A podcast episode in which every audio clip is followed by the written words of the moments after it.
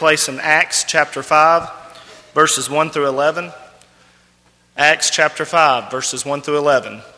It's page 969 in your Pew Bibles.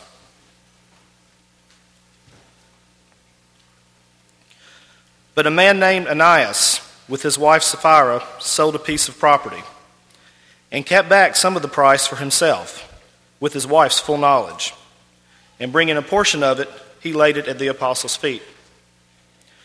But Peter said, Ananias, why has Satan filled your heart to lie to the Holy Spirit and keep back some of the price of the land? While it remained unsold, did it not remain your own? And after it was sold, was it not under your control? Why is it that you have conceived this deed in your heart? You have not lied to men, but to God. And as he heard these words, Ananias fell down and breathed his last, and great fear came over all who heard it. The young men got up and covered him up, and carrying him out, they buried him. Now there elapsed an interval of about three hours and his wife came in, not knowing what had happened. And Peter responded to her, Tell me whether you sold the land for such and such a price. And she said, Yes, that was the price. Then Peter said to her, Why is it that you have agreed together to put the Spirit of the Lord to the test? Behold, the feet of those who have buried your husband are at the door, and they will carry you out as well. And immediately she fell at his feet and breathed her last. And the young man came in and found her dead, and they carried her out and buried her beside her husband. And great fear came over the whole church and over all who had heard these things.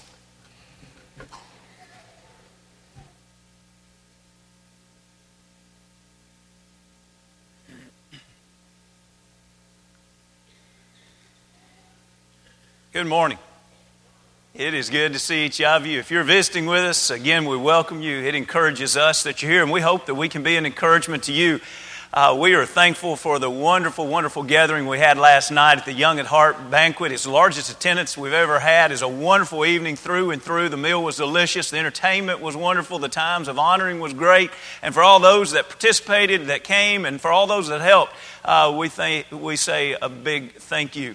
We also are Thankful for our young men who conducted worship service this past Sunday night at Salem, which is the congregation where Jamie Harper preaches. And I want to especially mention of those that participated. Jonathan Collins, he led singing, uh, and that was the first time in the Sunday nights that we go other places and conduct the services. That's the first time that he did that. And Alan Cantrell uh, preached a lesson, and that was the first time that Alan had preached in that kind of setting. And we are so thankful for those young men, and we hear the tremendous job that they did last Sunday.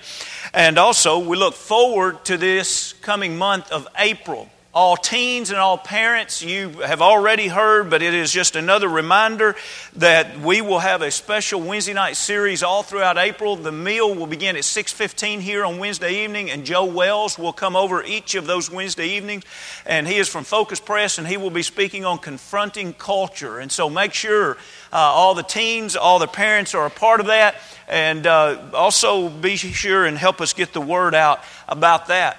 Also, this coming weekend, we have a calling and caring seminar. You'll remember a few years ago we had that, and it was powerful.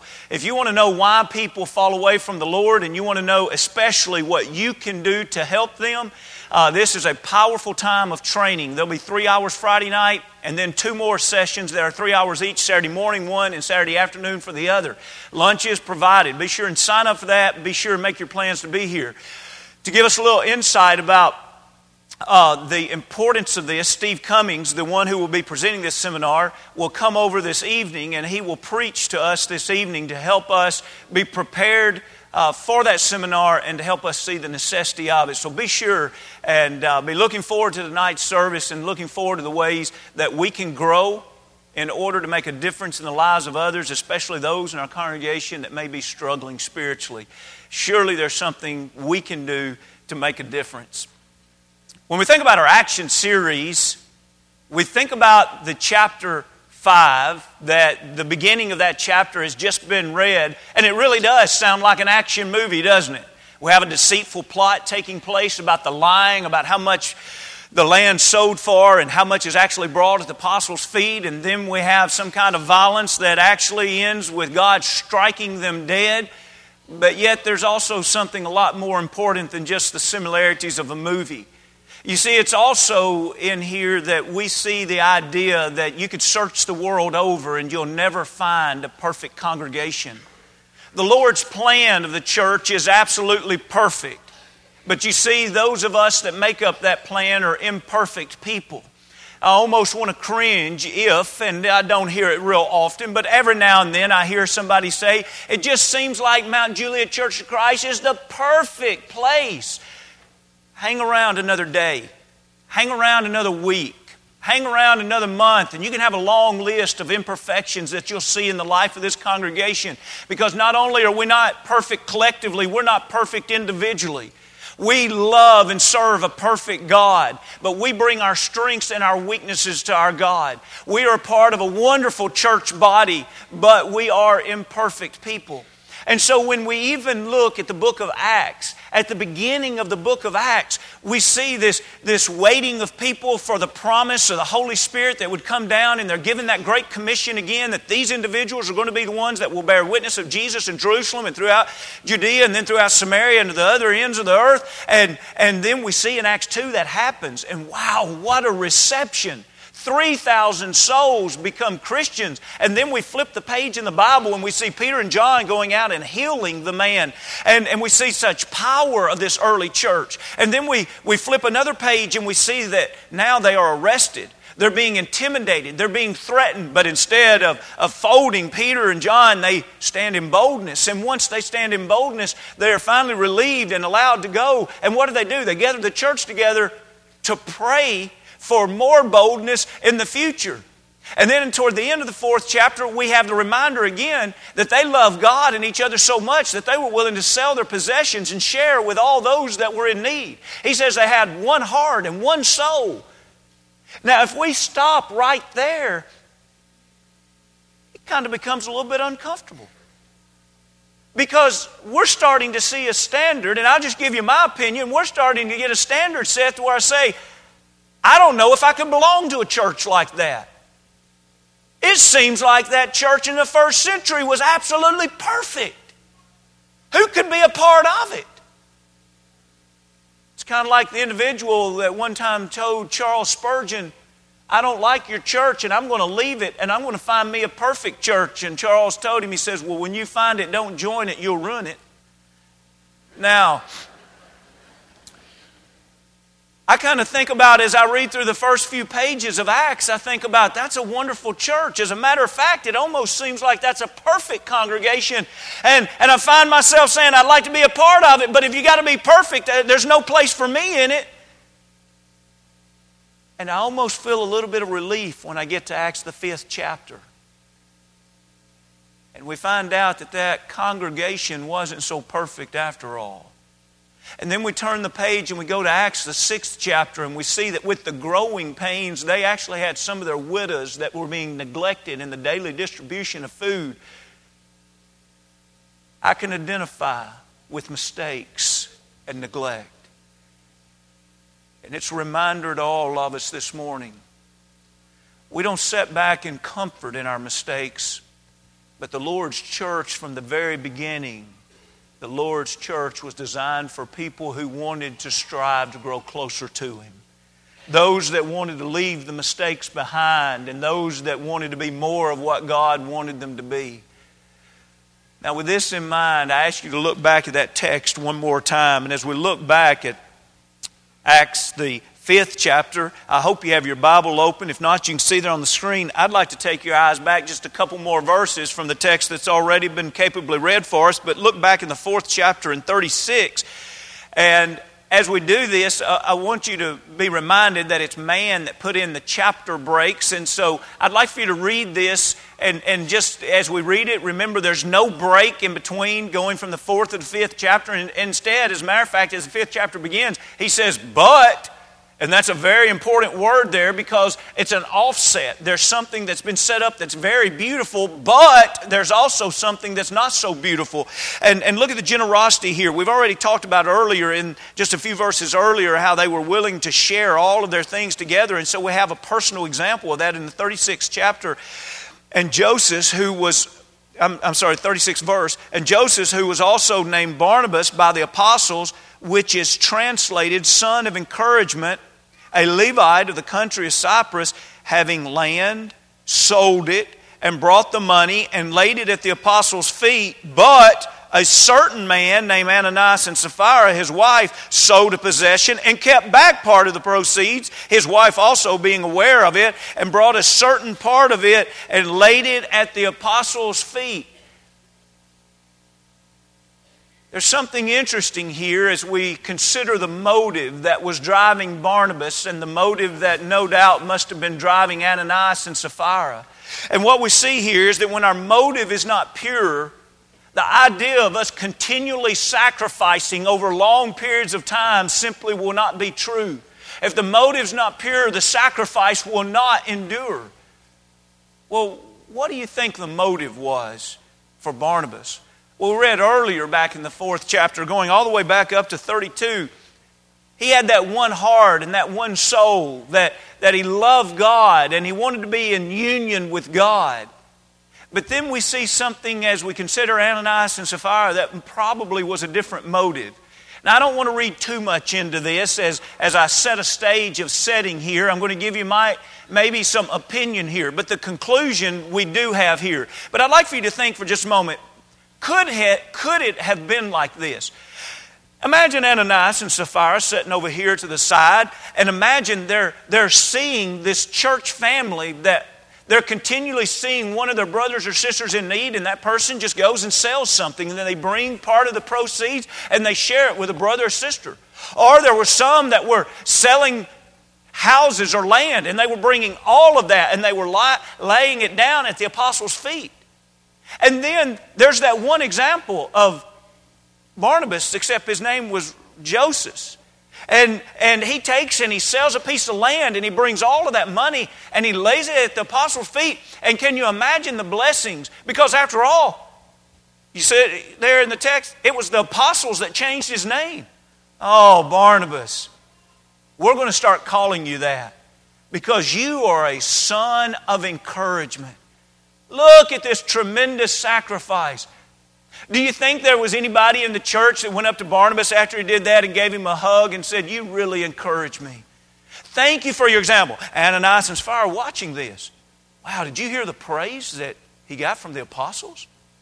You see how everybody is really taken in by the generosity? And look, other people are being generous. Now, pause here for just a moment. Isn't generosity attractive? You know, if, if we were not Christians and we were living in the midst of the world and we saw somebody sell a major possession and share it with a neighbor that had a need, we wouldn't have to have Christianity to say, wow, that, that's beautiful. That was a very good thing they did.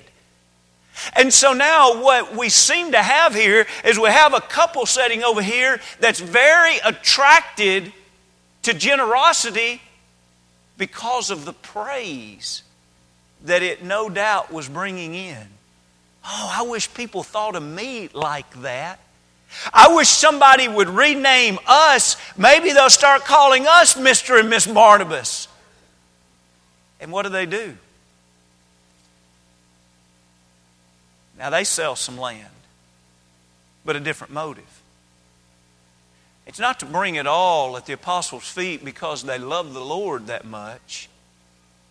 As a matter of fact, there's a lot of deception involved as they keep back part of it and lie, lay the rest at the apostles' feet and then lie about it. Why would they lie about it? Why would they use their mouth to try to convince others that they'd given the whole?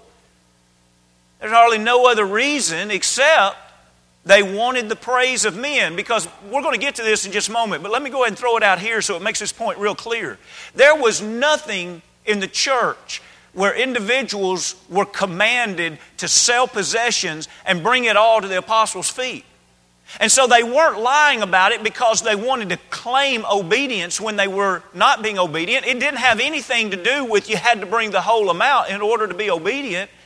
And so it seems that the only reason is that, that the same reason we read in John 12 and, and, and the 43rd verse, whenever he says they love the praise of men more than they love the praise of God. Hey, we know this isn't right to do. I'm not really concerned right now with what God would say is right or wrong, but I sure would like to have the praise of the apostles. I sure would like for the church to praise me right now. How many times do we do things through selfish and wrong motives? How many times are we the husband or the wife that we are because we found out that if we live up to just a little bit higher standard, our spouse treats us better, and so the reality is the only reason we're the spouse we are is because of selfishness. What if your spouse didn't treat you better? Would you still be the spouse you ought to be because of your love for God, not because of setting off to the side saying, I've been observing, and if I do this, I get this kind of praise. If I do this, I get this kind of reaction. I want to start doing this. And it's a low motive. The greatest motive for, for giving is because we love God. The greatest motive to be the, the husband or wife we ought to be is because we want to be a Christian husband or wife because we love God. What about your parenting? Youth, what about you as children? Why do you do what you do? Is it because you love God or is it because you have selfish motives that drive you? How many of us, to work in the church, how many of us would do just as much in ministry if nobody ever saw us work and there was never a pat on the back? Or is it that we do some of the things we do in ministry because we like to hear someone say, Wow, I really appreciate you. You are such a great worker in the kingdom. We're not belittling the importance of encouraging each other. We're talking about motive this morning. The motive was all wrong for why they brought something to the apostles' feet and then lied about it. And Luke, to emphasize that, puts two situations literally back to back to say, let me show you Barnabas and let me show you Ananias and Sapphira. And notice the stark difference. Turn with me, if you will, to Matthew, the sixth chapter. In Matthew, the sixth chapter, I'd like for you to think about how he makes this point in a very powerful way in the middle of the Sermon on the Mount. Now, as you start glancing at this, you realize that much of the sixth chapter is about this particular topic. And so we won't have time to develop all of this, but if you're not familiar with this, I'd urge you to go back and study these verses in depth. But each one of these, he brings up a topic. Each one of these paragraphs, he brings up a topic, and then he says, now notice it's good things. But he says, I want to know why you're doing these good things. And so he begins in verse 1 of Matthew, the sixth chapter Take heed. That means to carefully, to scrutinize what you're doing. Take heed that you do not do your charitable deeds before men to be seen by them. Otherwise, you have no reward from your Father in heaven. That described Ananias and Sapphira to the T. Charitable deeds why are you going to go out and do good? Why are you going to do good like sell land and bring part of the money to the apostles' feet and then lie about it? Because I want to be seen by men. The Lord Jesus says, okay, if you do it to be seen by men, just keep in mind, you already have your reward. In other words, there's not going to be any kind of eternal reward that will follow that. Let's emphasize that. If we do what appears to be religious or even good acts simply because we want praise of people, that is the only reward we'll have. No eternal reward follows false motives, even when the action looks good on the surface. To illustrate that even more, he goes into the fifth verse and he talks about prayer. And when you pray, you shall not be like the hypocrites for they love to pray standing in the synagogues or on the corners of the street that they may be seen by men. Assuredly, I say to you, they have their reward. We all understand how important it is to have a strong prayer life to be close to God. And so he takes something that's very wonderful, but he says, I want to challenge your motive. Why are you praying? Why are you praying where you're praying? Is your motive that you simply want to be seen of men? Okay, you've got your reward. The people have seen you pray. Hope you feel good. Hope it was worth it because there's no reward that will follow for an eternity as a result of that kind of motive. He even goes a step further with fasting as we go to the 16th verse of Matthew, the 6th chapter, and he says, Moreover, when you fast, notice he doesn't say if, he says, When you fast, do not be like the hypocrites with a sad countenance, for they disfigure their faces that they may appear to men to be fasting. Assuredly, I say to you, they have their reward. And each of these, he elaborates more, but you see the beginning of each of these paragraphs. If our motive is, I want to be seen by men, that's the only reward that we'll get. And we see for Ananias and Sapphira that the punishment that they received was immediate. But now, please note this. Someone says that punishment seems so harsh. Friends, that punishment is not harsh at all compared to the eternal punishment that's going to follow for everybody that lives through false motives.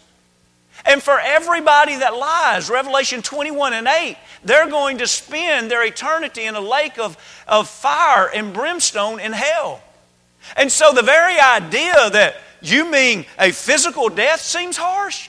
Friends, physical death is nothing compared to the eternal death that's going to come to everybody, not just Ananias and Sapphira, but to everybody that has false motives and lies through those.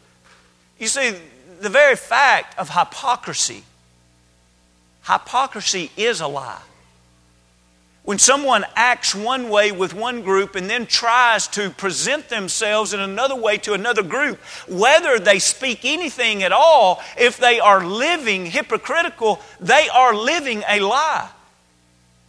And so, what's interesting is that Ananias and Sapphira's sin, even though it's easy for us to simply identify it as lying, a driving force of that lie was hypocrisy. And what lies behind all of that hypocrisy, no doubt, must have been false motives. And so, as we think of this, I'd, I'd like for you to think about in Acts, the fifth chapter, verse 3 and 4 again, and especially I'd like for you to think about verse 4 as we make this first point.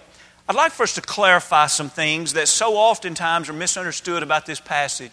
If you and I just read this story as we've done this morning, you know, it just seems like such an easy story to understand, but it kind of is amazing that some of the things that come out of this that just simply are not true. There's been a movement for a couple of decades now that you would have remembered called the Boston Movement, and then it became the International Church of Christ Movement, and now there's a branch of that uh, that is broken off that's called the Sold Out Movement. The only reason I bring that up to you is because those movements are very much alive and well today. There are hundreds and even thousands that are part of those movements. The sold out movement, which is one of the newest movements that is spreading across America right now, is a movement that teaches their people that if you're going to become a part of our movement, you're going to need to sell your house that you live in and bring the money and lay it down at the feet of the church leaders. And you'll need to rent a home from now on because, after all, that's what the Lord commands of those that are going to be a part of His church. Now, friends, I want to pause here for just a moment. If that sounds so far out and crazy to you, I remind you again this movement has continued to do well in certain areas of the country for many years. And so the idea that, that hey, that's, that's so ridiculous, I don't need to worry about it, you need to worry about it. How are you going to answer the question when someone comes to you and says, I thought you were a faithful Christian. I am. I thought you were really dedicated. I am really dedicated. Well, why do you own a house? We look back in the first century and they were selling their houses and giving the money. Why haven't you done that?